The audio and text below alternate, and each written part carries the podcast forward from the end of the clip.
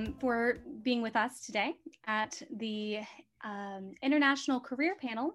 And today's version is going to be uh, focusing on international law. And we have a very exciting panel of um, women here for you today. On behalf of the Tennessee World Affairs Council, let me also thank uh, our program partners who are participating today. Uh, those include Belmont University uh, for their Center for International Business, Lipscomb University, Department of History, Politics, and Philosophy, uh, Tennessee Technology University, uh, Department of Foreign Languages, and Middle Tennessee State University. Um, thank you for those uh, sponsors, as well as the Nashville Area Chamber of Commerce International Business Council. Um, let me remind you to register um, for Thursday's uh, career panel.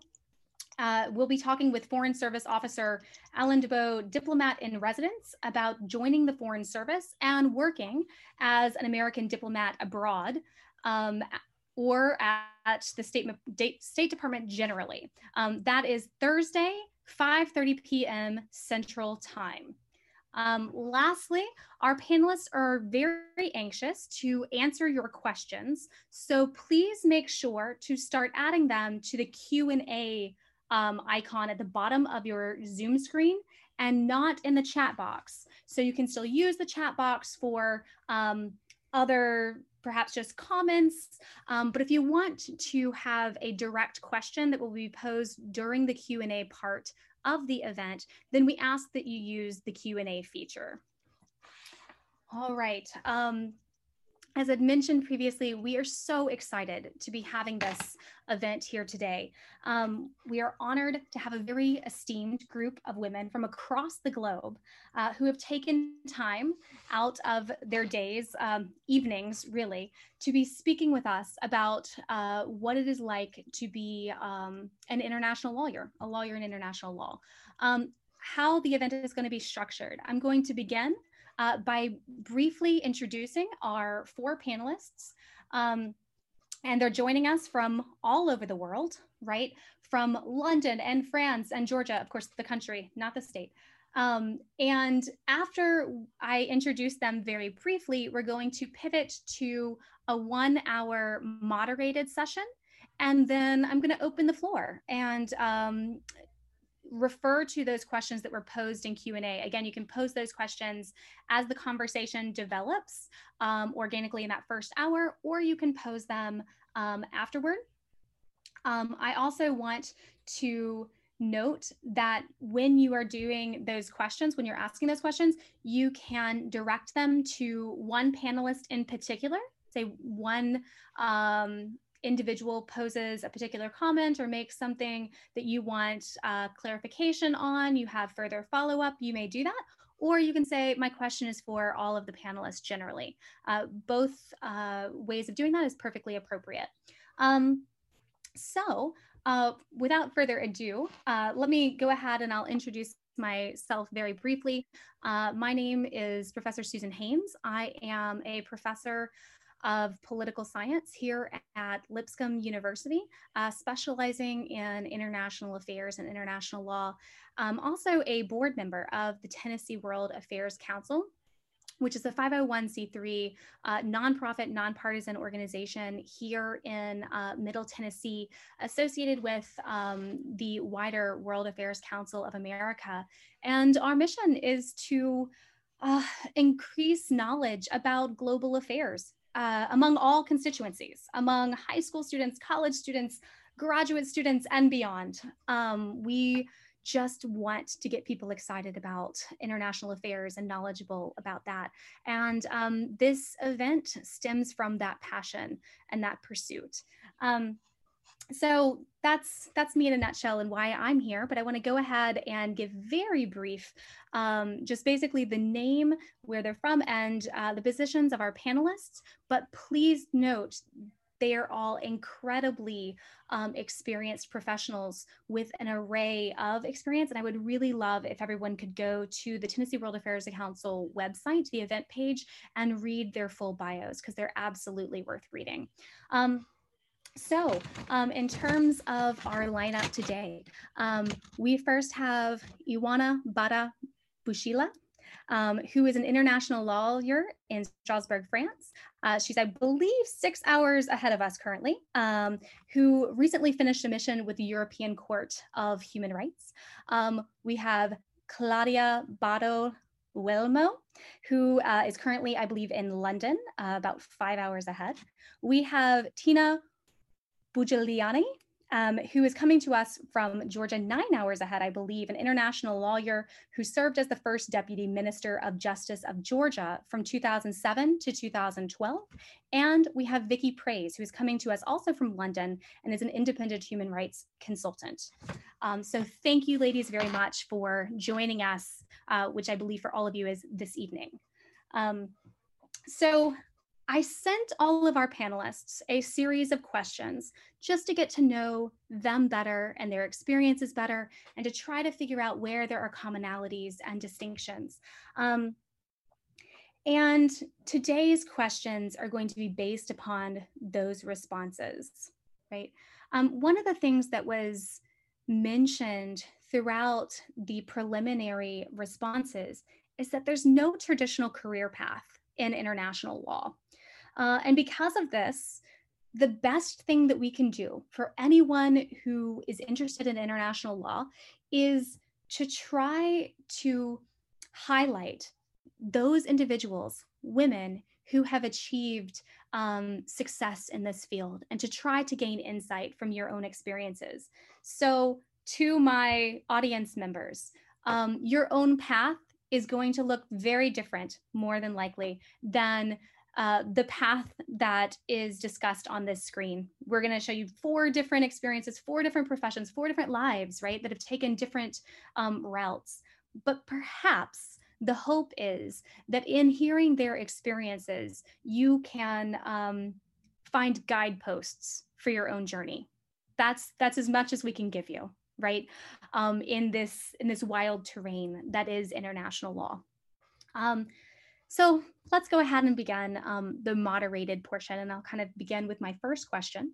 Um, so in viewing the online bios, which again, I encourage our audience to look at online, um, one of the thing that one of the things that jump out um, for a student might be um, that outside of the United States, which which all of you guys are outside of the United States, uh, one can earn an undergraduate degree in law. Then, as all of you all did, you could go on for a master's degree uh, specializing in a particular area of law, right? So I'm curious what influenced your decision specifically to pursue law um, because you did so at a, a, fairly early age, right, as an undergraduate. And then what prompted you to look at international law specifically? Uh, Tina, I know you made the choice to study international law, uh, specifically at the undergraduate level, which is slightly unusual. So I'll go ahead and start uh, with, with you. Um, hello, everyone. Um, Susan, thank you very much for giving me this opportunity to participate in this um, uh, webinar with excellent um, international legal professionals from different parts of the world. Um, yes, you are right. I uh, I decided to pursue international career in international law when I uh, was in high school um, and had to make a decision about my profession. Um, and uh, uh it was a bit, I mean, this decision was uh, kind of uh, influenced by several factors, including uh, the fact that I was born um, in Soviet Union or Soviet Georgia. Um, and uh, myself and my family members and everybody, almost everybody around me, had this um, very strong desire and uh, determination to see the world outside uh, the um, Soviet sphere of influence. Um, and um, uh, I, I, was watching um, every TV program possible and available um, to know what London looked like, for instance. And um, many years after that, when I first went to London, I realized that I knew a lot about districts and, and the parts of the city and um, the landmarks and everything else from my um, TV time when I was uh, still like I don't know eight nine years old. Um, so that this was a factor. I, I, wanted to know more about the world. Um, um I went to school uh, specialized in math and science, um, and uh, physics was my passion um, for many years. But again, the the the, the situation I was in, like my country was just after the civil war when I um, went to um, uh, university. I, I, had to be smart in choosing the profession, and science definitely was not um, a possibility. So um, I, I, decided to um, become a lawyer, but um, uh, the only thing I could do was was to choose the part of law that I, I, loved a lot, and this was like international, and that would allow me to um, explore um, the world. Um, and for unknown reasons, I, I don't know why, but the um, uh, the top universities in Georgia did have the specialized faculty, like in the law schools, there was a faculty called international law um, and international relations. So I, I, chose international law and got a specialization and qualification of lawyer. Um, so I, I, studied for five years uh, there, um, but during these years I did a few um, exchange programs um, in UK, in the US, um, in, um, in other countries like short term, couple weeks or semester or year at the longest. so it's it's different factors that's really influenced my decision and I, am happy that i made this decision um, and i've never regretted I, I, enjoyed a lot i've enjoyed every bit of it and um, despite the fact that i was 16 17 years old um, i was lucky that the decision was the, the right one Thank you, Tina. Um, I'll, I'll repeat the question uh, for the rest of you if you would like to weigh in. Uh, it's just what influenced you to pursue law initially and then international law specifically? I'll take a go if you'll have me. Um, hi, everyone. Um, I must confess, my motives were not as pure as Tina in choosing to um, uh, choose law, basically. Um, when I was finishing school, actually, the subjects that I enjoyed the most were history and art history. But then when I sat down and I made my list of, okay, what am I going to choose for university next year? I realized, obviously, coming off from high school oh no i don't want to be a teacher. If i study history i'll have to be a teacher. No i don't want to do that. Um, so coming from a family of lawyers actually that got me thinking and i realized what my mother was doing for instance going to court every day coming home and explaining oh the judge did this but the client said that and i saved it this way. There was something very strategic about the practice of law that I thought first that I might be good at, so I could potentially earn a living at it, and the second one that seemed quite fascinating. However, I must confess, when I first started my first year of law school, this is not going to be a popular opinion or maybe too popular, but it was miserable. And that is because I did not have international law in my first year in law school. And so actually my first year, I was just wondering, have I chosen right? Have I chosen wrong? I'm doing administrative law. I'm falling asleep with my textbook. Um, but my parents were like just just wait for a moment give it a go take it take a second shot at it during your second year and that's actually when i found public international law and i was blessed with a, an incredibly passionate and patient teacher that just opened a whole new world for me and from then on I, I just i just knew this is what i like this is what i want to do. Excellent thank you.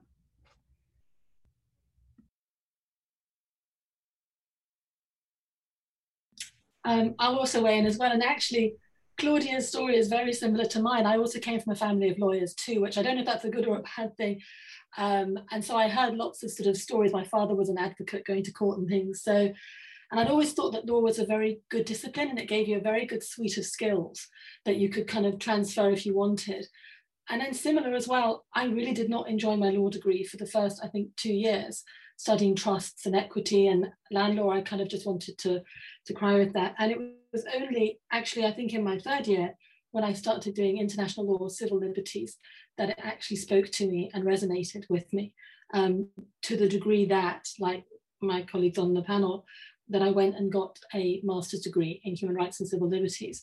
Um, and that's really what my calling was, plus doing um, a volunteering stint as a student in a prison creche um, really sort of sort of crystallized for me that this was the kind of work that I wanted to do, and actually that remains a theme through my through my work. So um, yeah, not a, not a similar dissimilar sort of path from from Claudia's. Hello everyone. Um, I will share also my experience because uh, it's a little bit different and um, I think uh, our audience is interested also in uh, exceptions. I didn't want it to go uh, study law.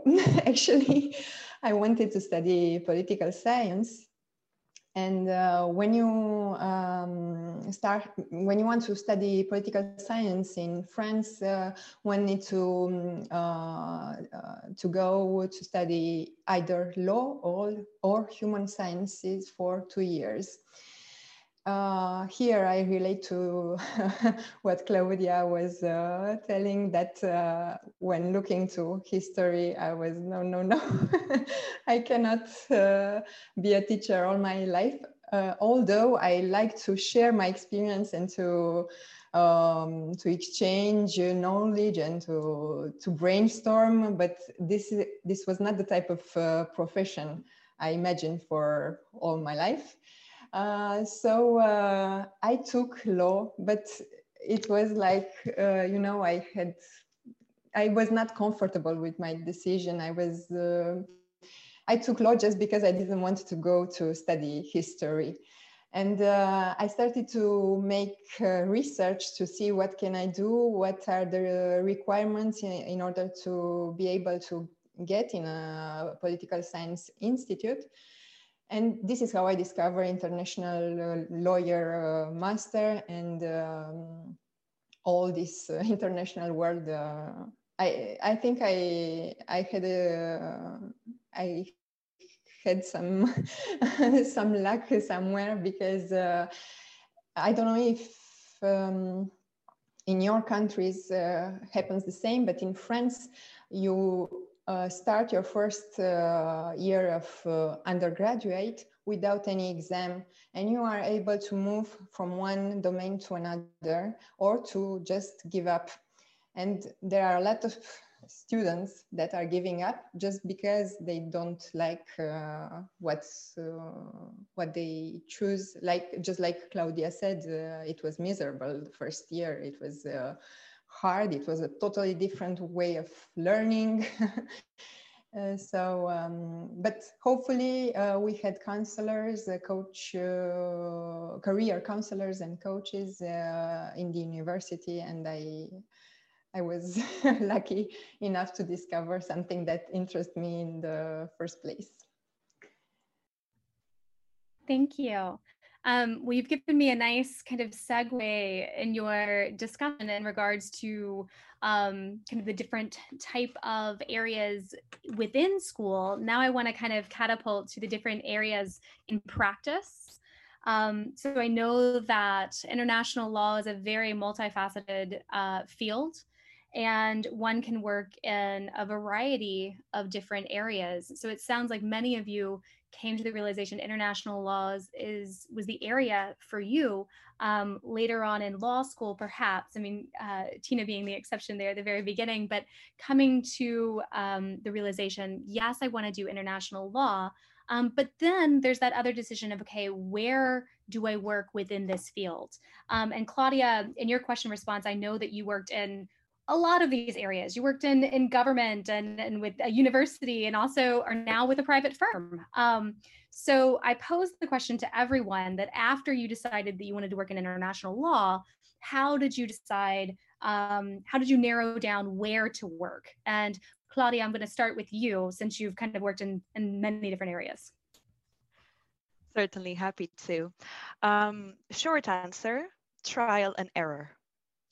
So basically, I was doing an exchange year actually at the University of California, Berkeley, and I was about to finish my undergraduate degree. And so I had a bit of an existential crisis thinking, what next? I know what I like, but where do I want to practice it? And so something that has served me very well during the years is just to try things. And at that point in time, I decided I want to try working at an embassy. I'm a Spanish national, so I just emailed, I think, every single Spanish embassy in Europe asking, Hi, my name is Claudia. I'm doing this, I'm doing that. Would you would you have me as an intern for a few months so I can see the work that you do at the embassy?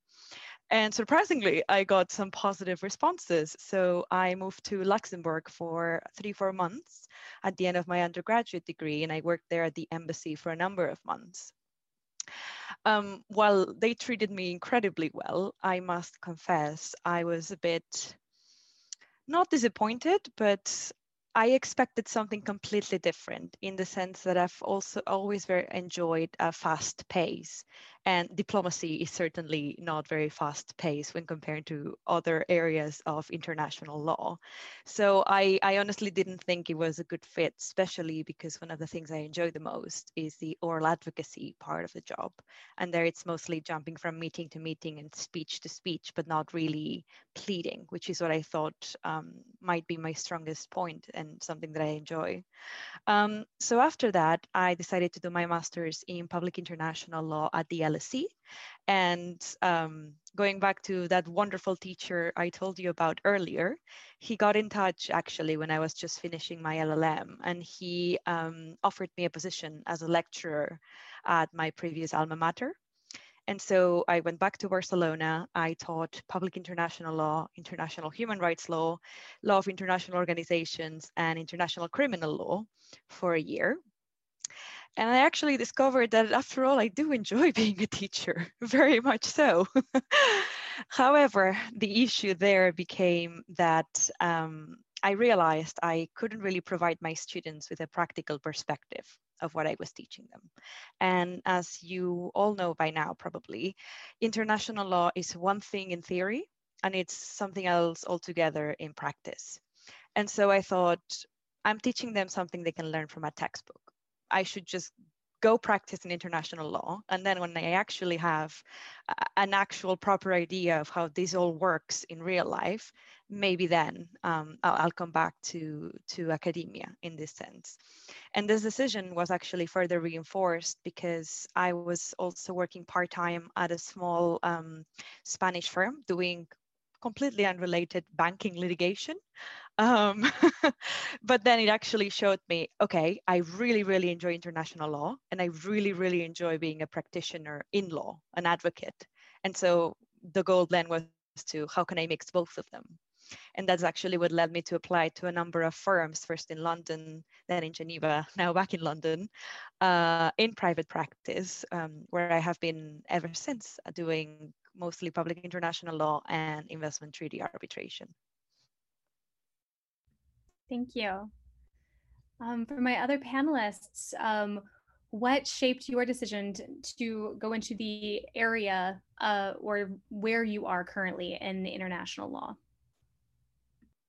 Um, I liked public international law from the very beginning. Um, this is this um, field of international law that regulates the relationship between states and um, uh, I liked it uh, most. Um, uh, and after that, I was interested in human rights. Um, so, but when I graduated from the law school, I did not really have um, opportunity to practice public international law.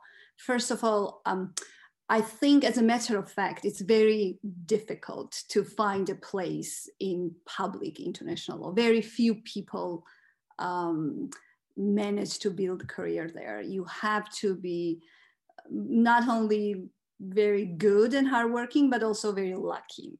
Uh, it's a very small group of people who do typical public international law work. Um, so this is this was not an option. So I satisfied my passion for international law in um, Jessup moot court competition. If you don't know about Jessup, I think it's time to to learn about it. Um, it help. It will help you. It helped me and a lot of others to uh, learn um, uh, international law, different um, aspects of it, and also to um, imitate the litigation. Um, so litigation international court of justice. Um, so it that's what I did, and then I joined um, I joined um, British NGO Women Aid International uh, that worked on Caucasus uh, like Armenia, Azerbaijan, and Georgia. Um, and I had this like less than one year um, to work with them. Um, and um, at the same time, I applied to um, master's LLM programs um, and funding for that.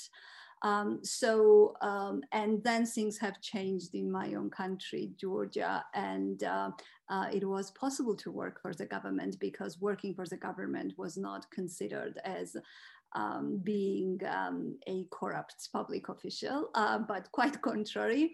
Uh, so basically, the, the new government, led by very young um, reformers, uh, found us like um, people who studied abroad. Uh, it's, I mean, Georgia is a small country. We, we, it has a population of less than 4 million. Of course, there were not many young Georgians studying abroad. And first of all, not many people could afford that. Um, and um, second, the programs funded by US government or UK government or, or European Union were well known. Um, so this new group of people in, in politics went to the donors and said like, okay, can you please tell us who are these Georgians who study abroad, uh, like are doing masters? And this is how we were found basically and invited and encouraged to work for the public sector. And I, I was appointed as head of the unit at the Ministry of Justice responsible for state representation to the European Court of Human Rights. It's, it's it was huge responsibility for me.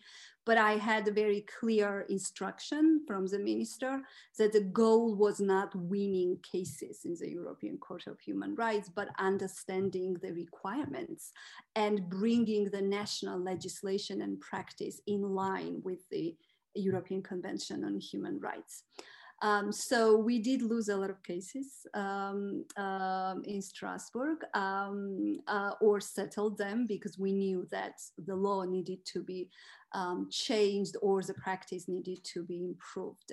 Um, then I went to the US. I, I received the funding, uh, the scholarship from the State Department, uh, the, the Muskie, uh, Edmund Muskie Scholarship, and I went to um, to the American University of Washington College of Law um, in DC to do my LLM. And DC environment also really helped me or, or strengthen my, my, my love and passion uh, for public international law and human rights. Um, law. Um, and then I, I also um, did my internship at the War Crime Research Office um, uh, and studied international criminal law. I came back to Georgia um, after, um, after almost two years in the US, which covered my LLM and um, working in a law firm in Atlanta, Georgia. Um, so um, when I came back to Georgia, um, I knew what was uh, for available for me there. I, I, definitely had lots of opportunities to focus on human rights um, and um, international law, public international law in general. So then, of course, the, the situation was different and we did have cases in the European Court of Human Rights that we had to win, um, included, including interstate um, cases against the Russian Federation. And I was responsible for the whole process uh, from drafting, the preparing the application um, to, uh, to the end through like litigation hearings at the courts. Um, and at the same time, unfortunately, um, we, we faced war and uh, military aggression and we filed um, case at the International Court of Justice against Russia um, under the um, international covenant um, against uh, on the elimination of forms of racial discrimination, the CERD convention. Um, first time we, I mean, we had to be creative and find a way to go to the ICJ um, and, and uh, um, uh, uh, somehow um, uh, bring Russia to the court and make a declaration that we wanted to resolve the disputes through legal means. Um, so that's that's luck um, that's that hap- happened to me. Um, uh, I loved international law always. I worked very, very hard, um, but at the same time, um, there are a lot of people who do the same, but do not really have opportunity to practice international law and appear um, in front of the um, international courts. So uh, like Claudia mentioned, I also had to um, I had opportunity to handle the um, investment arbitration cases on behalf of the government. So when I retired from the government, then I continued uh, practicing international law. I continued uh, litigation in internet. Um, in the uh, European Court of Human Rights, but at the same time, I, I tried to uh, work, and I did work for the American Bar Association Rule of Law Initiative in um, in the Middle East and North Africa, where I focused on um, legal reforms and judicial reforms and bringing best international um, practice and standards to, to those countries. Um, so that's um, again a lot of factors geopolitical that influenced uh, my preferences and uh, my my career path Thank you so much, Tina. And Oana, do you want to respond to uh, what shaped your uh, interest in the area that you're currently in in international law? Of course. Thank you. Um, in my case, actually, uh, I always had a plan. Uh, I wanted to work uh, in the international environment, but I wasn't sure if uh, private or public area would fit me better. Uh, therefore, I tried both of them. I uh, switched from uh, public uh, sector to, to company, multinational companies. And in the end, uh, I tried. Mm, you cannot know what type of experience fits your profile uh, until you try it. Um, you must look uh, make a deep introspection and search for your strengths and try to um, see what are the opportunities that come around and uh, jump in. um, it's important, I think, to have a plan, uh, a general plan, uh, to always be uh, focused on uh, on your goals, general goals, but uh, in the same time to to be flexible and to um, see the potential when a situation arrives or, or a, a professional opportunity arrives. Uh, I uh, had a few situations during my my career where I wasn't able to to find uh, a job uh, that fits perfectly into my professional project.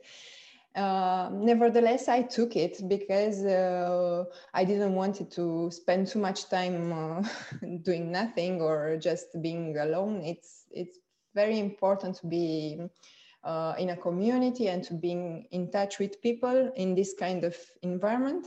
Therefore, I prefer, even though uh, it was totally out of my uh, my scope and objective like uh, my first uh, experience in Romania with the Mediation Council. It was a private, uh, it was um, a very young uh, institution that was created by the state in order to implement mediation uh, profession in Romania.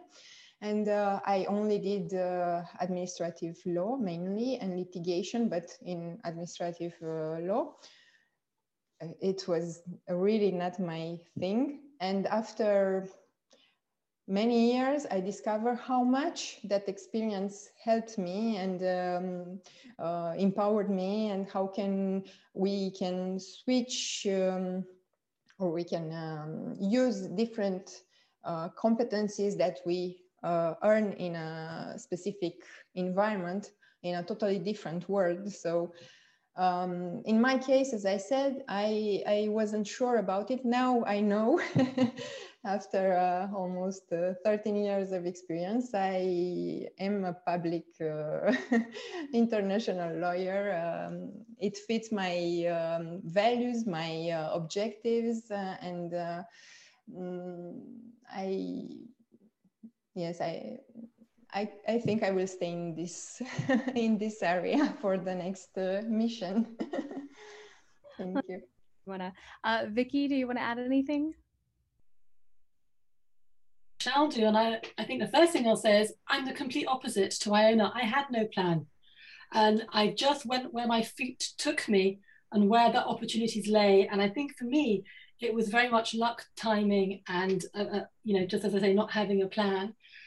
But I think for me, it was more sort of thematically where my career sort of drove me. As I mentioned before, there, um, working in a prison crash when I was a student sort of set me off on the kind of path that I am now. So that's always been a bit of a theme through my work people deprived of liberty, dignity behind bars. So I don't say that that's necessarily driven me to the organizations that I've worked for, but it's always been a sort of um, in the background somewhere there. But um, I, I kind of cut my teeth in a small NGO um, in Geneva before I did my master's. Um, and then from there, sort of continued as an immigration and asylum lawyer for six and a half years. Um, and just I've just been very lucky, you know, the opportunities have come my way and I've just not said no to anything, which also means that I've had aberrations in my career. So I was working on procurement in the Council of Europe, which was completely kind of out of my sort of comfort zone in terms of, of the, the work um, as a human rights lawyer. But um, it gave me a bit more you know, business acumen and things like that, and then kind of found my way back again into, into the human rights world. Um, and then worked in academia and with our British Foreign Office here. So um, I, th- I, think that's kind of where my journey and path has been. And, and I sort of, if I offer any advice, is you know just I think take every opportunity that comes your way because you never know where it will lead you, who it will kind of who you will meet through it, what contacts you'll make, and what experience you will get from it. So so that's been my sort of journey. Thank you so much, Vicki. And I'm actually going to start with you with this next question. Um, but all of you have mentioned, and Claudia in particular, talking about trial and error, and Ioana, you built upon that about well, how do you how do you do this trial um, thing, right? Um, so in terms of how do you go about um, trial and error? Uh, often people mention the importance of internships, uh, but I want to go just a little bit deeper to um, ask you, particularly, Vicki, when we were talking um, preliminarily before this in regards to um, the question responses, you mentioned uh, your advice was don't just focus on something like Human Rights Watch or Amnesty International, those really large organizations, but perhaps uh, focus your attempts on smaller organizations. Um, so I want to start and, and ask you what are some smaller organizations that might offer internships? And I know you said there might be so many that you can't even mention them. Um, so we might be able to put some of those in the chat box and some for later. Um, but just for those who might be taking notes, um, I'll start with you. What are some recommendations in that regard? Yeah, I mean, so my, my feeling about that is, you know, go where you can add value, go where you can kind of add to the conversation and lend your skills and expertise because it's it's very much a two-way relationship, the internship. Um, not only are you giving to the organization, but you want to get sort of skills, contacts, um, networks actually back from that. So that's why I say go where you can be a real piece in the jigsaw puzzle in terms of that organization. Um, and, and you might just be a small cog in a big wheel if you go to the, to the very big names.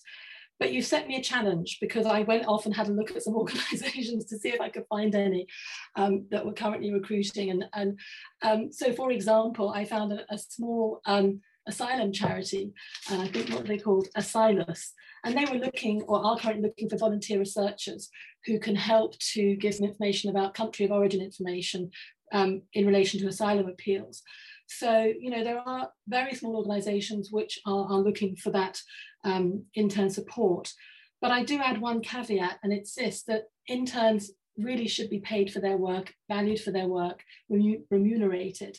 And it's a conversation, I think my colleagues will probably agree, that's a conversation that we're having and we're starting to have about that whole piece around interns because you know the work they do is, is as valuable as, as a, a staffer.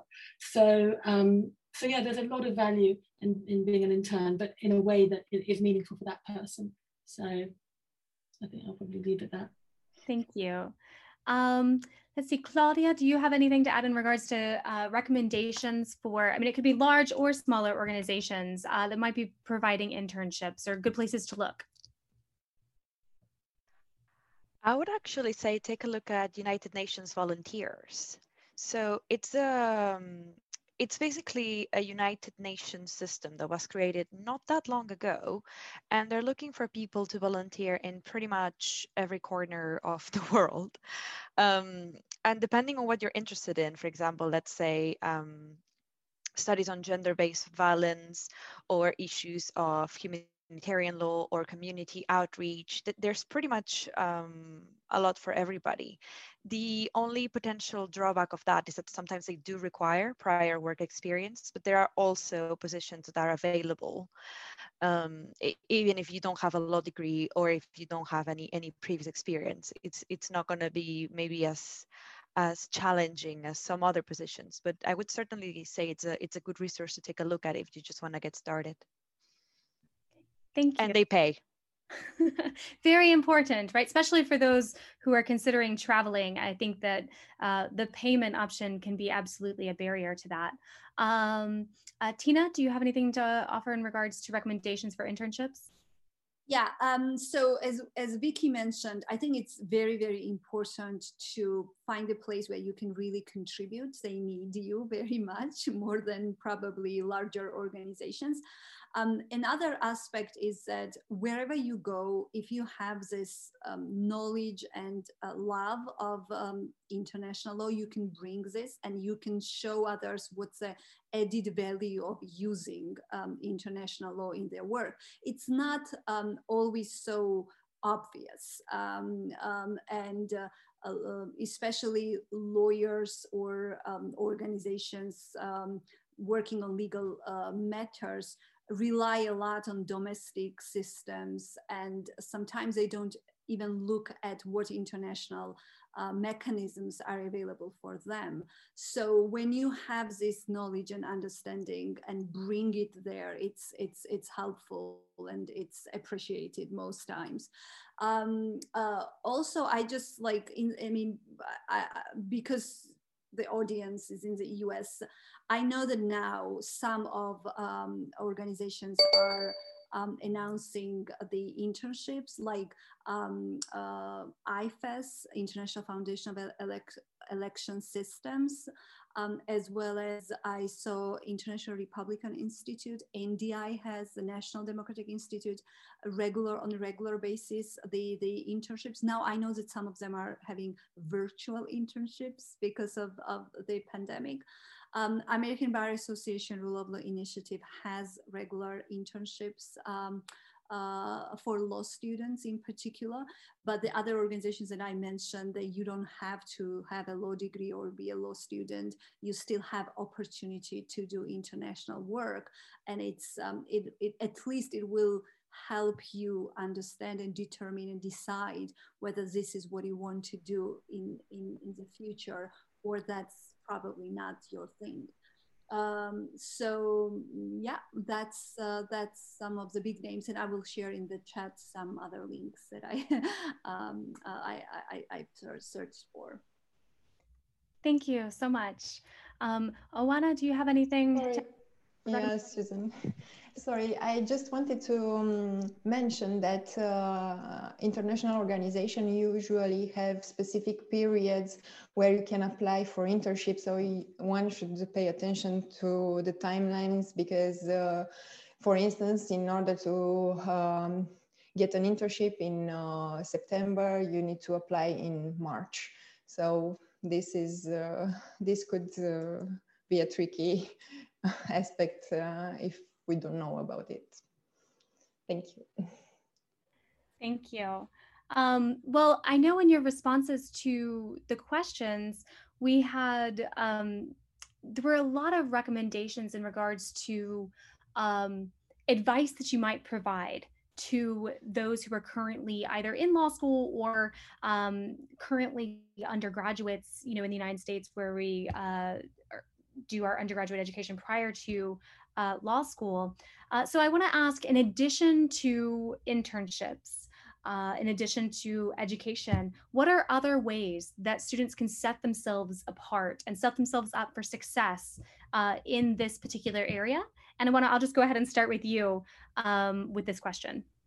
Yes, I think it's, thank you for this question. I think it's a very good question because um, usually, I realize that what differentiates one from another is uh, the passion, um, the empowerment, uh, and uh, the strengths. Um, when you uh, do it with passion, when you are um, triggered by what you are doing, um, you, you, can see it. It's it's so obvious that uh, everyone can see it. So first of all, I would say um, analyze a little bit um, your skills, uh, your soft skills, uh, and your then your competencies. Look uh, on how you are drafting. Uh, if you like public speaking, um, I don't know. Um, uh, do you like interacting with other people? take a look to what exactly uh, triggers you, and then move to the competencies and try to uh, find uh, the profession in the legal um, domain that fits best to your uh, profile. Uh, in addition, what worked in my case was that uh, I um, uh, I keep studying and I keep uh, um, acquiring new skills uh, I got certified as an interpreter when I was young because I love studying languages and cultures. And this is something that now I'm using all day, every day in my work. Uh, I got certified as a mediator because I uh, am a proponent of dialogue and settlement, and I uh, I think that's we can always find a, a, solution that fits everyone. So um, soft, uh, soft skills that um, were uh, mm, how can I say that were important to me became um, competencies. And um, I realized that in my work, uh, this kind of um, approach um, worked actually.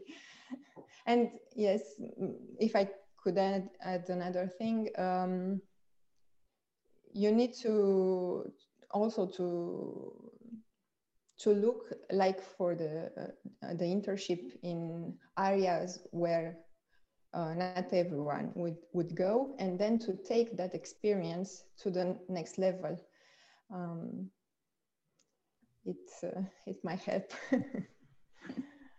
thank you um, Tina, what are your suggestions in regards to other ways that people might be able to set themselves apart?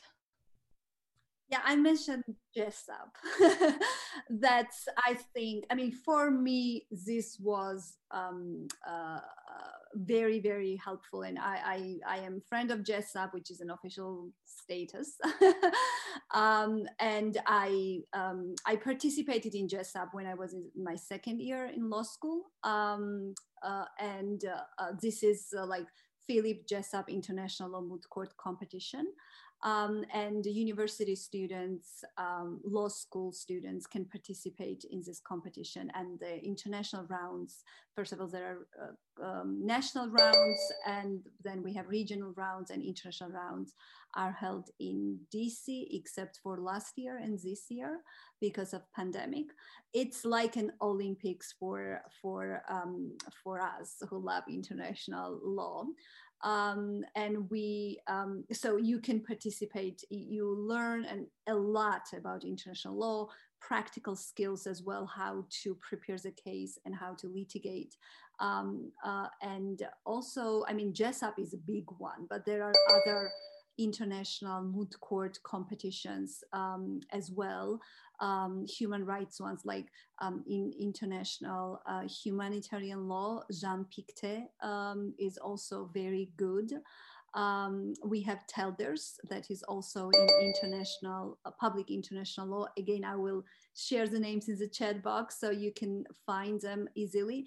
So these are for students and law school years um, and law school resources can be used very well to um, participate in those competitions as a group, as a team uh, from your university. Um, and uh, you will learn a lot, but also you will meet um, others from different countries. Um, and networking is extremely helpful in international career in general and including in international law. Um, so I would really encourage students uh, to um, to find information about this um, uh, international competitions and participate uh, in them. You don't have to win and become a champion. I know you will want to and you will um, achieve this, uh, but participation itself is extremely satisfying, meeting and making new friends um, and feeling yourself to be part of um, great community of international lawyers. Thank you, Tina.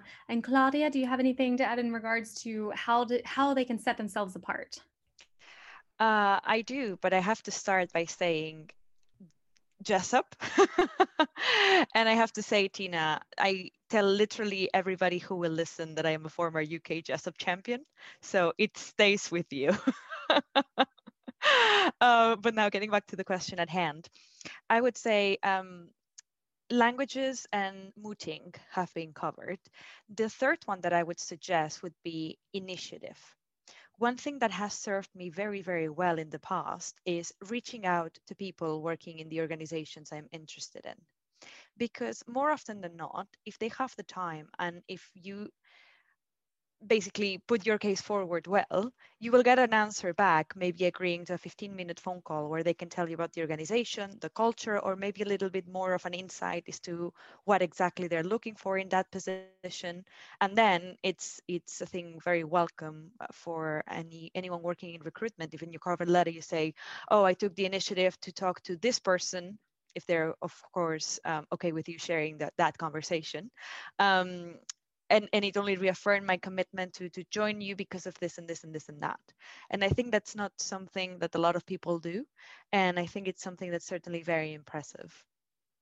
And it shows that you're committed actually, and that you want that really badly. Contacting all those embassies, that that's initiative, but nobody did that for you. so I think that you've shown that. Um, uh, Vicky, what what advice would you provide?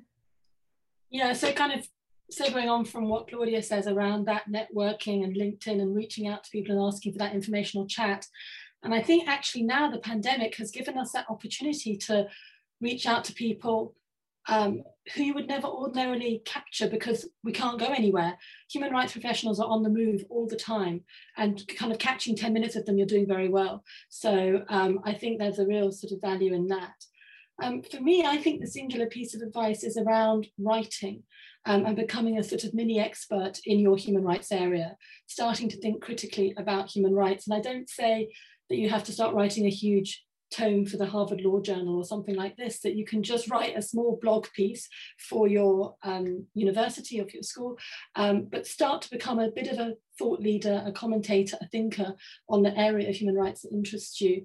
It will stand you in good stead when you go for an interview. You can say, well, actually, I've written about this issue and you know here's what I here's my sort of position on it. So building and crafting those those writing skills which go neatly with mooting skills and advocacy skills, your oral advocacy skills. So that I think would be my sort of main piece of advice. Thank you. Um, and before we pivot, I have uh, two more questions that might wrap into one uh, in regards to work-life balance. Um, but I do want, I know um, Pat Ryan is putting this in the chat box, but it seems like a natural fit into this conversation in regards to networking um, and you know seeking all opportunities, right? Seeking all opportunities to connect with uh, potential mentors. Uh, to hear insights from other individuals. So uh, Pat just put information about the Tennessee World Affairs Council um, in the chat box, and I would encourage our attendees to um, look further into that organization um, and if they feel led to join that organization um, because then you do get to connect to experienced individuals in the uh, area of international affairs and it gives you a very nice platform to um, to do that networking right? So you're not reaching out cold you're reaching out the connections have already been made. Um, i also want to elaborate on a point that you made in regards to the present era uh, or the present time uh, with all of the complications um, that that covid brings one of the benefits um, and I believe someone else mentioned this previously, is that there's these virtual internships that are possible, but also I there's no way that I would have been able to get this level of expertise on a panel. Um, I don't know if any of you have been to Nashville or if any of you will be, um, but you know, usually I'm restrained to those who are in the Nashville area, and here we have people all over the globe. So I do want to emphasize, um, you know, the the slight uh, bright side to uh, the current um, situation that we are in, and the fact that perhaps this makes it easier if you're a student uh, to reach out to someone and even to have a video call. I don't know how many videos calls I had before COVID, and now it, it's most certainly uh, more regular. It's it's not at all unusual to ask someone to meet in this capacity.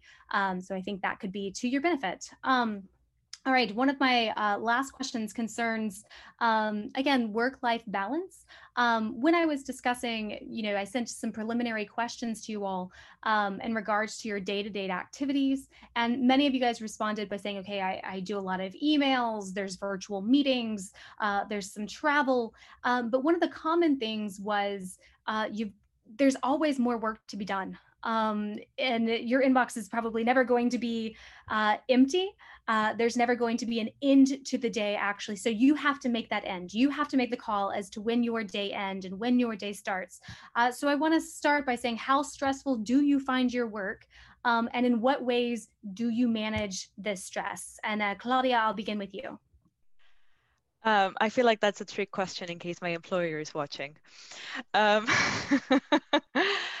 international law is a highly competitive field and with that comes a certain amount of stress because there's limited number of positions and actually one factor that induced me to stay, uh, well, to go into and stay in private practice is that for me personally, I do not manage uncertainty well. So I like knowing this is my job, this is my contract, I know what's going to happen now in a year, in two years. So for me, that's important in order to be able to manage my stress. So my first point then would be you need to know what your limits are, you need to know what you're comfortable with. And um, I work in an international law firm. I work with our US offices quite a lot, uh, with our Asia Pacific offices as well. So from the moment I wake up, I just know I'm going to have at least a dozen emails from certain people on this and this and this matter. So as I'm making my coffee, I actually make myself a list every day of priorities. Okay, what are the deadlines for the week? What are the deadlines for the month? What, what is the most important thing I need, I need to get done today with all the things that are already scheduled, like calls, catch ups, events, uh, but realistically, because if not, you're kind of setting yourself up for failure.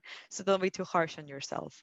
Um, and so for me, for example, what really helps me is I really like clearing my inbox. So anything that takes five minutes or less, I just wake up in the morning, get it done, out the window, someone else's problem for a little bit. So that really helps me prioritize and clearing the inbox. And then my third step is actually take stock of what the task you're being asked to do is, because especially in public international law and investment treaty arbitration, there is a wealth of information of, of say, um, a memorial on behalf of a state defending an investment treaty arbitration and you're setting out what the, the legal standard for i don't know fair and equitable treatment is i can guarantee you you will not go through every single case that has talked about fair and equitable treatment. So tell yourself okay how long do i have for this task? Okay what's the best i can do in this time frame this is something actually that I, need to keep telling the, our younger associates because some of them still come from this side of academia where first you need to review everything and then you make those conclusions. In this regard it's like no okay i have three days to put the best case forward for my client on this topic. And then knowing that that's the goal and that's the terms then you adapt the work accordingly. At least i think that works really well for me in not being overwhelmed by the amount of things just out there in terms of international law so yeah those would be my my top tips in that regard thank you um, Oana, do you want to add to this in regards to how you manage stress? I uh, relate very much to what Claudia was uh, saying. Uh, I'm a very organized person. I think in this uh, field, uh, it's difficult to to be mm, not to have uh, like to-do list and um, um, mementos and uh, Outlook uh, reminders everywhere. um, what uh, what I can say is that um, for me, it's very important to have this private aspect of my life, um, and this is why um, maybe this is also the case for other parent other person that want to build a family. Um, when you want to have both career and personal life you need to take to take some decisions that of course would at a certain stage of your life affect one or another so um, um, in order to to have them both in my case um, I, I decided I won't work after uh, six o'clock or in the weekends. Um, but uh, this is my personal decision. And as you said earlier, if you don't call up, uh, nobody will for you. um, so this is one thing to put on a stop uh, to to fix like Claudia said, to fix like a, a, a term to deliver um, my uh, my duties. And uh, also i think what is important when you have an emergent situation which occurs quite frequently uh, usually when you work with governments and uh, states and uh, international organization you you are put in a situation to deal with um, um, urgent uh, interim measures or um, any other uh, request from judges, from high level officials. And uh, in this situation, first thing uh, I will, I, I, I, I, will make a break. I say that I always had a very good relationship with my manager. So uh, I am used to go and see with them um, what we, which is the, the plan, the battle plan. Um, so first thing first, I would say talk uh, to your uh, colleague, talk to your uh, manager, and um, cool down a little bit. breathe in, breathe out, and then um, yes, take action. Um, but uh, don't don't stay alone in your office uh, and uh, try to figure out by yourself uh, in case of emergency or stressful situations. Thank you. Um, and Tina, what off what advice would you offer in regards to managing stress in your position? Uh, so what I'm going to say now is not something um, I'm proud about. Uh, but I, I, will tell you just to see that you don't have to, and actually, you should not um, make the mistakes or get used to the lifestyle that um, um I have.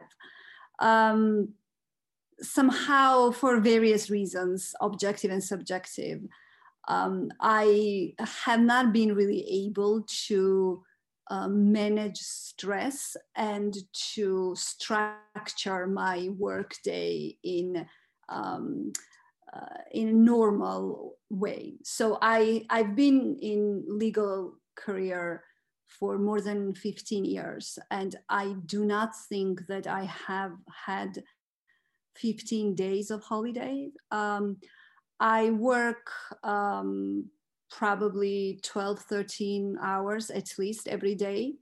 Um, if I'm lucky and I have Sunday off, that's very good. Uh, I work um, six days a week uh, usually. Um, and um, I have the holidays like official holidays, not the vacation, um, for uh, catching up um, the, the, the things that I was not able to finish. Um, uh, I don't know why it's happening that way. Um, for the reasons that, I mean, you will be asked to do as much as you do. So therefore, it's important, as others mentioned, that you control your work workload. I have not been able to do that ever, uh, whether I work for government or for non-governmental organization. And it's, it's equally, if not more difficult with private clients because they expect you to pick up the phone when they call. And it could be any time of a day or night, especially if you work in different time zones like I, uh, I've been for several years. Uh, when you work for the government, everything is urgent there, always. It's a crisis and you have to react. Um, I, um, I mean, therefore, it's it has been difficult. What I notice though is that I can do this risk and this workload, handle the workload for a certain period of time. For me, it's about seven, eight years, and then I need to have a break.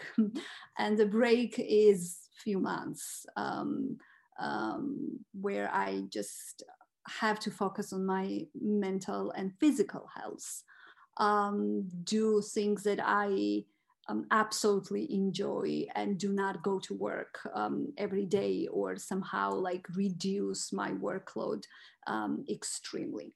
Uh, it's never like work free, but I can, I mean, I, I, I know that physically I have to, to, to take a break. So that's not a good thing at all. And um, I, I reached out recently and asked for professional help. How can I manage my workload? How can I say, no, no, I can't do it? And that's okay. So I want you to know that it's okay to say that you cannot take this additional case or you cannot finish this memo um, today and you probably need tomorrow or, or, or, or a few more days. Or you need help, you need more people um, on your team to, to do the work. Um, so it's extremely complicated for me, it, um, uh, and I know that it's uh, it's important. So um, please don't do what I do. Uh, uh I, I I've told all this to you because I know that you will find yourselves in the situation when you may feel that, oh, it's you have no choice. You do have choice. Um, uh, and you have to be brave enough to make the right choice uh, for yourself. Of course, we are lawyers. We have duty to our clients, and we have to do everything we can to support and help. But you need to be healthy and happy to be able to provide the um, legal um, advice or assistance that your client is looking for, irrespective who the client is, private or public entity.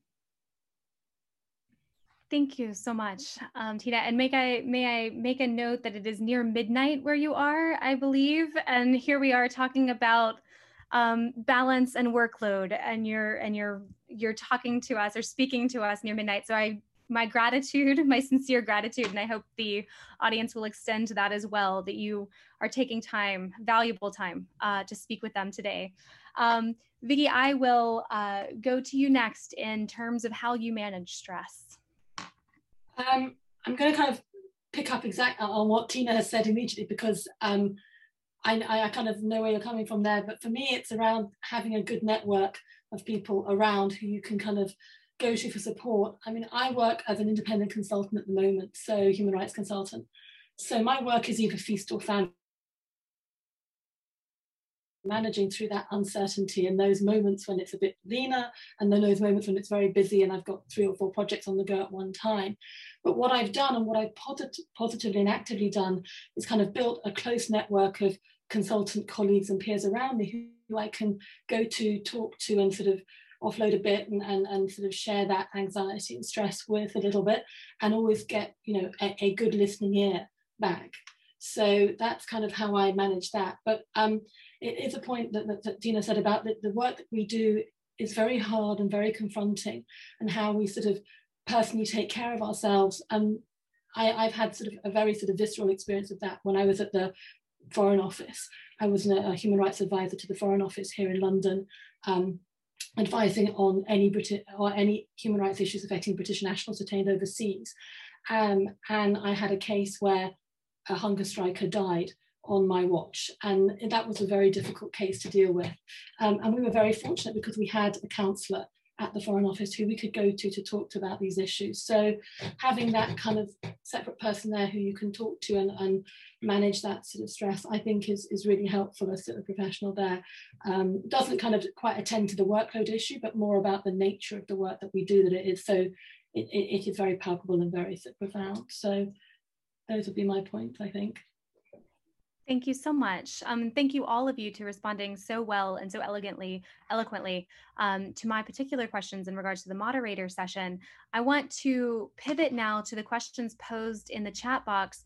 I do believe we likely, um, it's possible we will get through all of these, though it is also possible that uh, we won't get to all of these, in which case I might ask uh, our gracious panelists to respond to a few of them individually. But I'm going to start with those that are posed to um, all panelists for the benefit of uh, the audience. And I know Elena Overstreet, your question actually is a nice segue from the previous question and also was the, the one question I didn't get to in the moderator session. So I want to go ahead and pull apart or, or pull on that.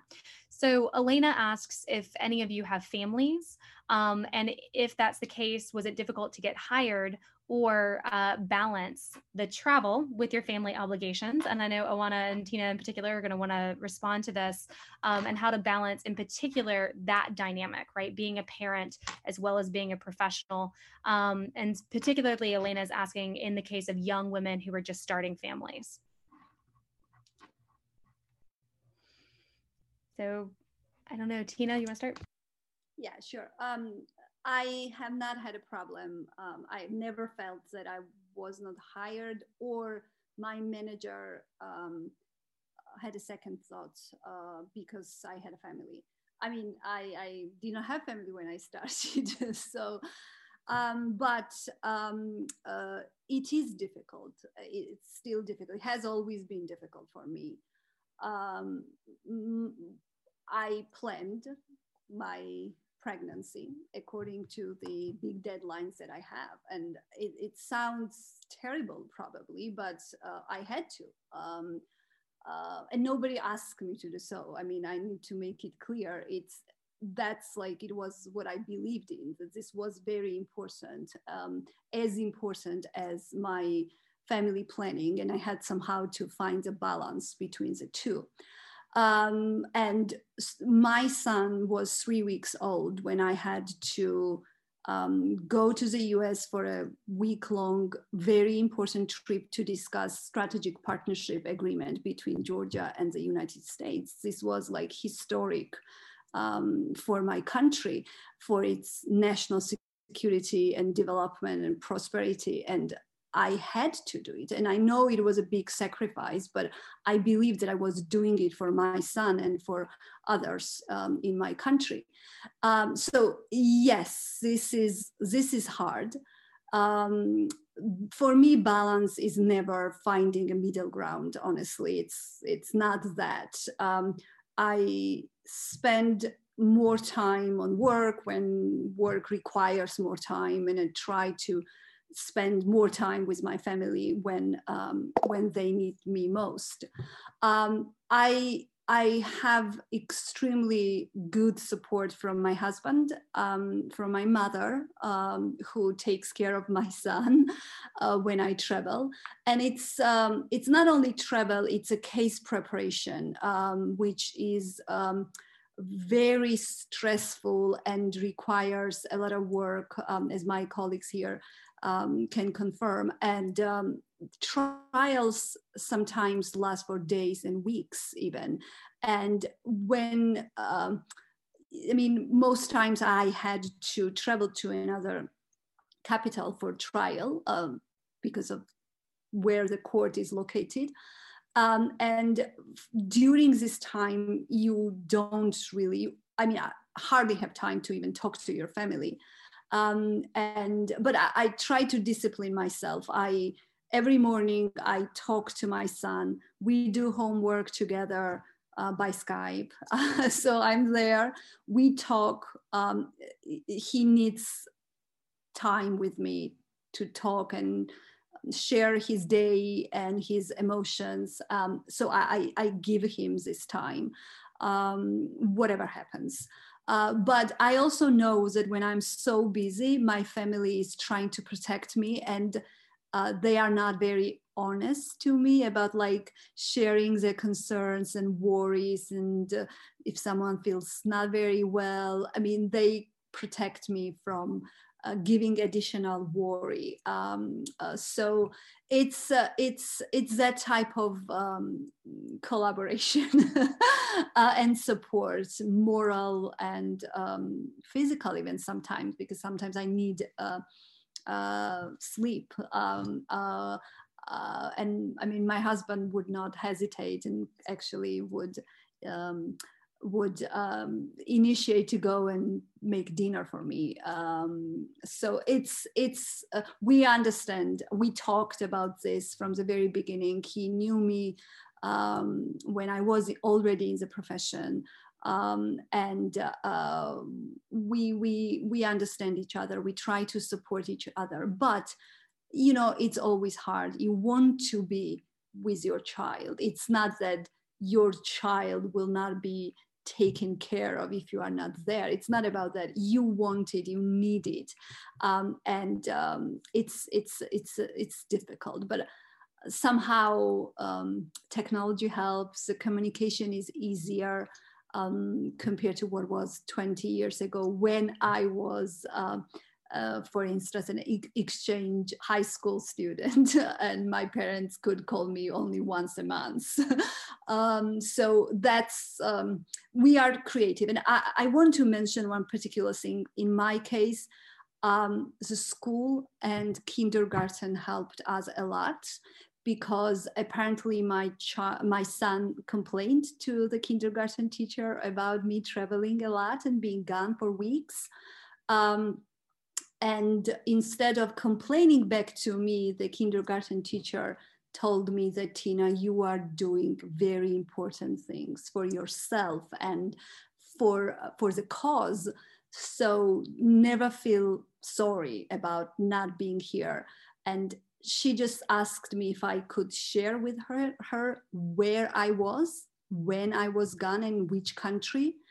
And she would mention this with my son and his friends in a way that made my son proud um, that I was doing something important um, and interesting and exciting.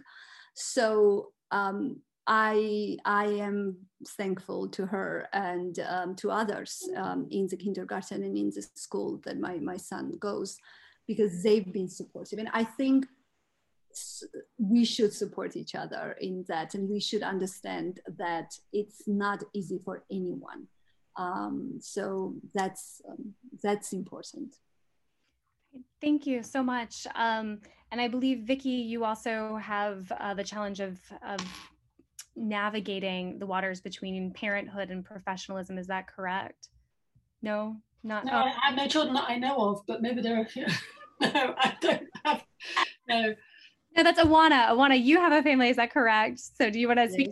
Exactly.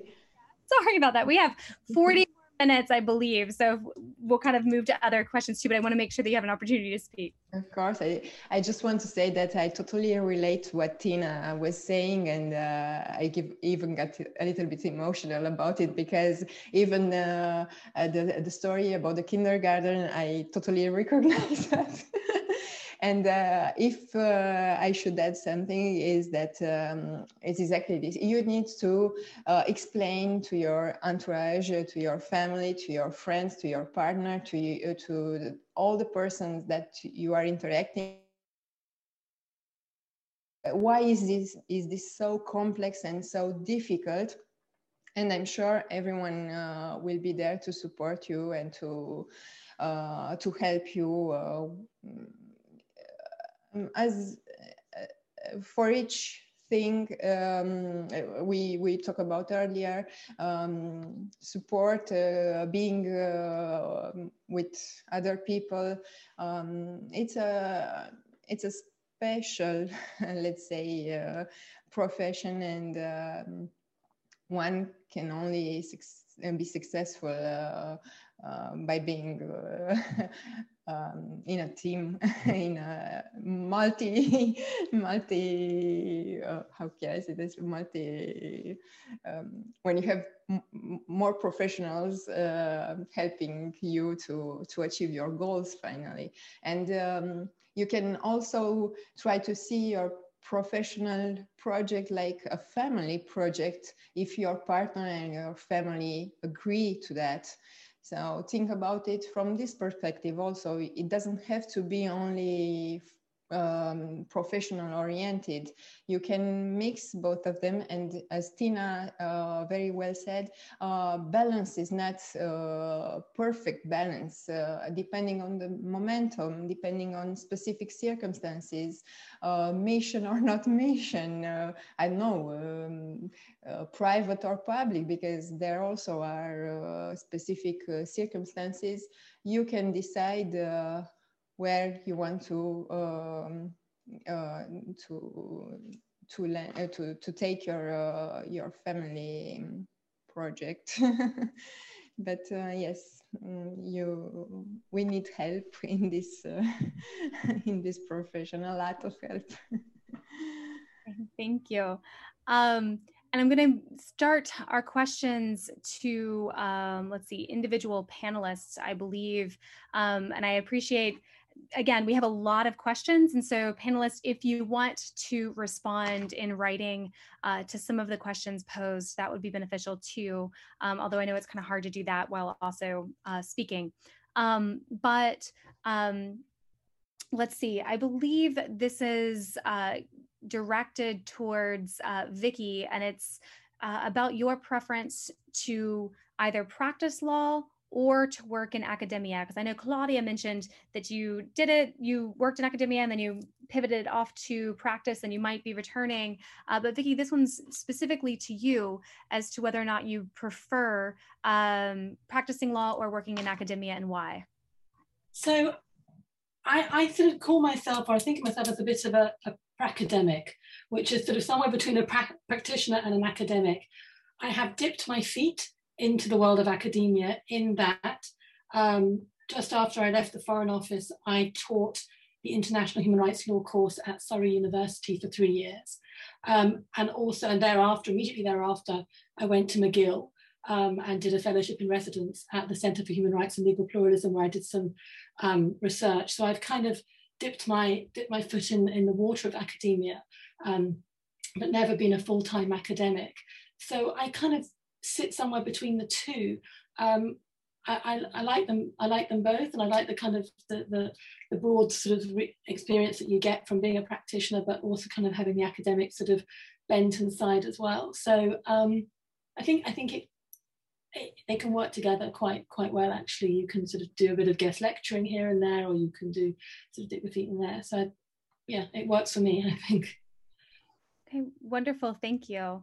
Um, and I think, let's see, some of our questions are in specific regards to you uh, different experience. So I'm going to kind of go down here to uh, Gracie Watson's question in regards to where you get your law degree, right? So um, the question is to all panelists, although not everyone has to answer it, but do you see an advantage to having an American law degree?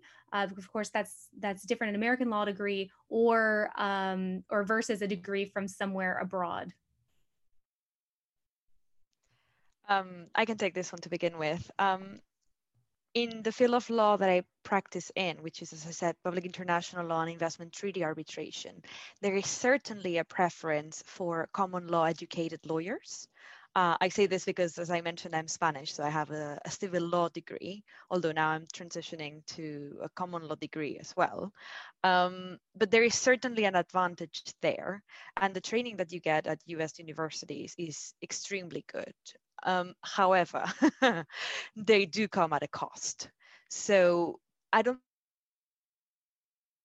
side of the traditional big US firms, and if you're thinking potentially working in Europe, for instance, then a UK degree might actually work better in your favor because it's going to come with a much less hefty price tag. And at the same time, it's also going to open certain doors.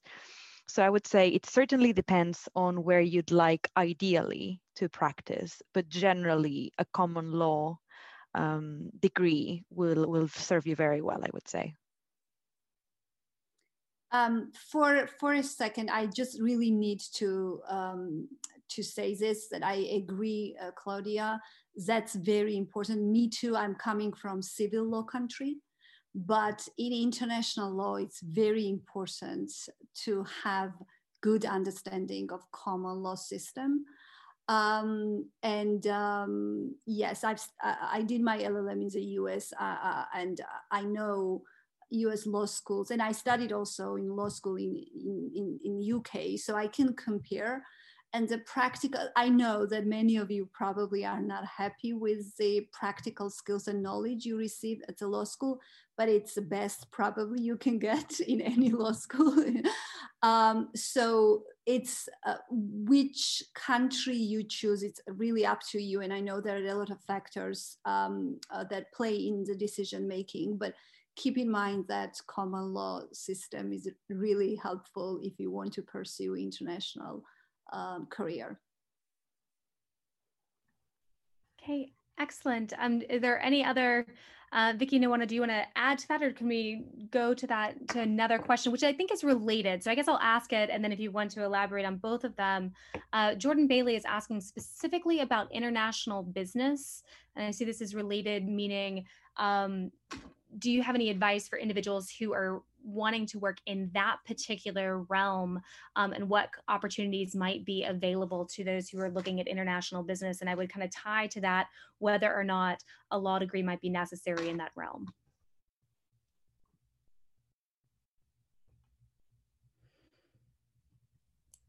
Um, let me let me volunteer here. Um, yeah international i mean um, I was not particularly interested in international business, but um, I had I, I, realized that in my work I did need um, several times the knowledge and understanding of international business law. Um, and um, I'm, I'm, not like the best person to advise you on the career path, but what I understand is that um, law degree will definitely help you because of the skills that legal education gives you on the one hand, and on the other, they do need um, uh, someone with uh, with um, knowledge of law.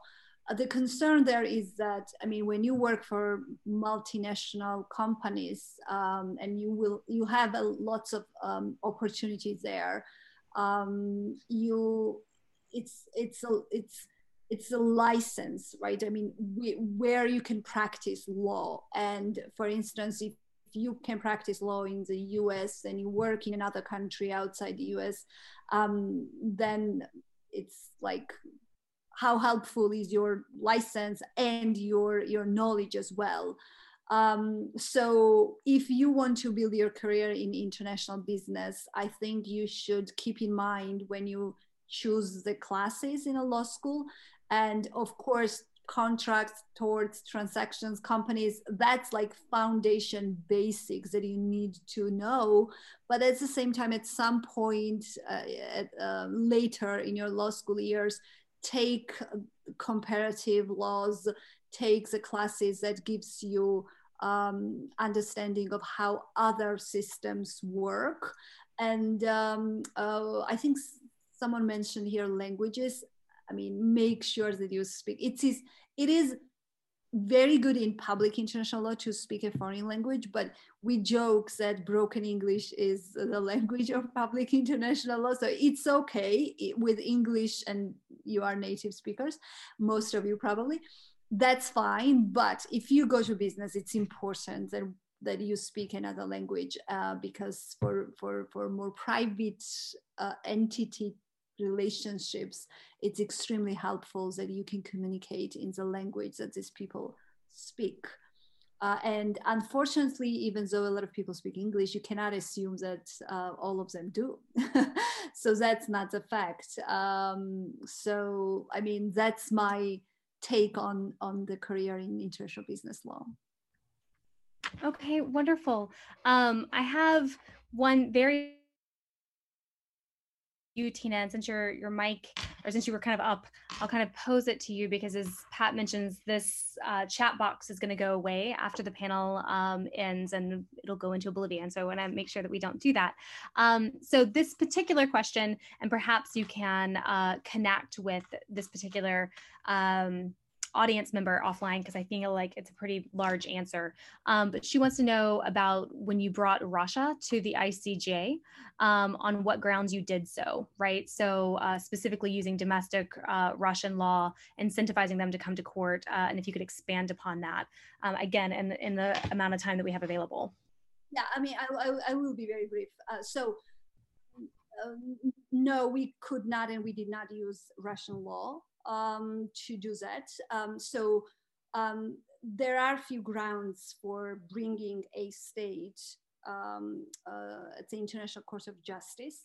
Um, one is that some states recognize the jurisdiction of ICJ in all cases. Uh, so what, they ratify the UN Charter and recognize the jurisdiction very clearly, directly, specifically. So no implied uh, um, recognition of jurisdiction. Unfortunately, big and powerful states don't do that, um, including uh, Soviet Union, and then Russia continued um, to do the same. Um, another ground is that states agree that okay, there's a dispute between two of us, and we go to the ICJ. Let ICJ decide. Third ground is, and it was impossible with Russia, of course. And uh, third ground is that you find a treaty um, that has um, a so-called compromissory clause, which says that if there is a disagreement on the interpretation or application of this treaty, the states, the, the matter can be decided by, by the ICJ. And that was the uh, only choice for us, but we had to find a treaty relevant to our situation. So there is this international covenant on the con convention on the elimination of all forms of racial discrimination. This convention was um, drafted um, to address the the and yeah apartheid in in South Africa and just it's focused heavily on racial discrimination, but it defines racial discrimination as something including uh, discrimination based on ethnicity or nationality. Uh, I mean, not citizenship. So, so, so, um, so that's like what we used. Um, this convention, I mean, Russia, uh, Soviet Union ratified because they never thought that it could ever be used against them. Um, and uh, when Soviet Union collapsed, Russia did not put the reservation on this uh, clause, again hoping that this was not something they they they could be uh, sued for. Uh, so that and we use this convention, but it had it, it was never applied before, and there was a lot of concern about the procedures uh, that we need to do before seizing the courts. So it's a, it's a long and complicated matter, but um, the short answer is that we use the international covenant um, and uh, um, not the Russian law. Thank you um, so much, Tina, and thank you to uh, the rest of our panelists. Again, I know it's very late where you are, um, now past midnight, I believe, for Tina. So thank you all for participating. Thank you for your insight. Uh, thank you, Pat, and to the Tennessee World Affairs Council for hosting this event. Thank you to our program sponsors and to all in the audience for taking your time out to learn more. Uh, we appreciate you. We pre appreciate your curiosity. Um, and continued engagement and hope that you will take the pieces of advice uh, offered here and uh, go forward and succeed in your chosen paths. Thank you all very much. And uh, we will see you soon. Bye-bye. Thank you. Thank you, everyone. Thank Bye-bye. you. Bye. Thank you.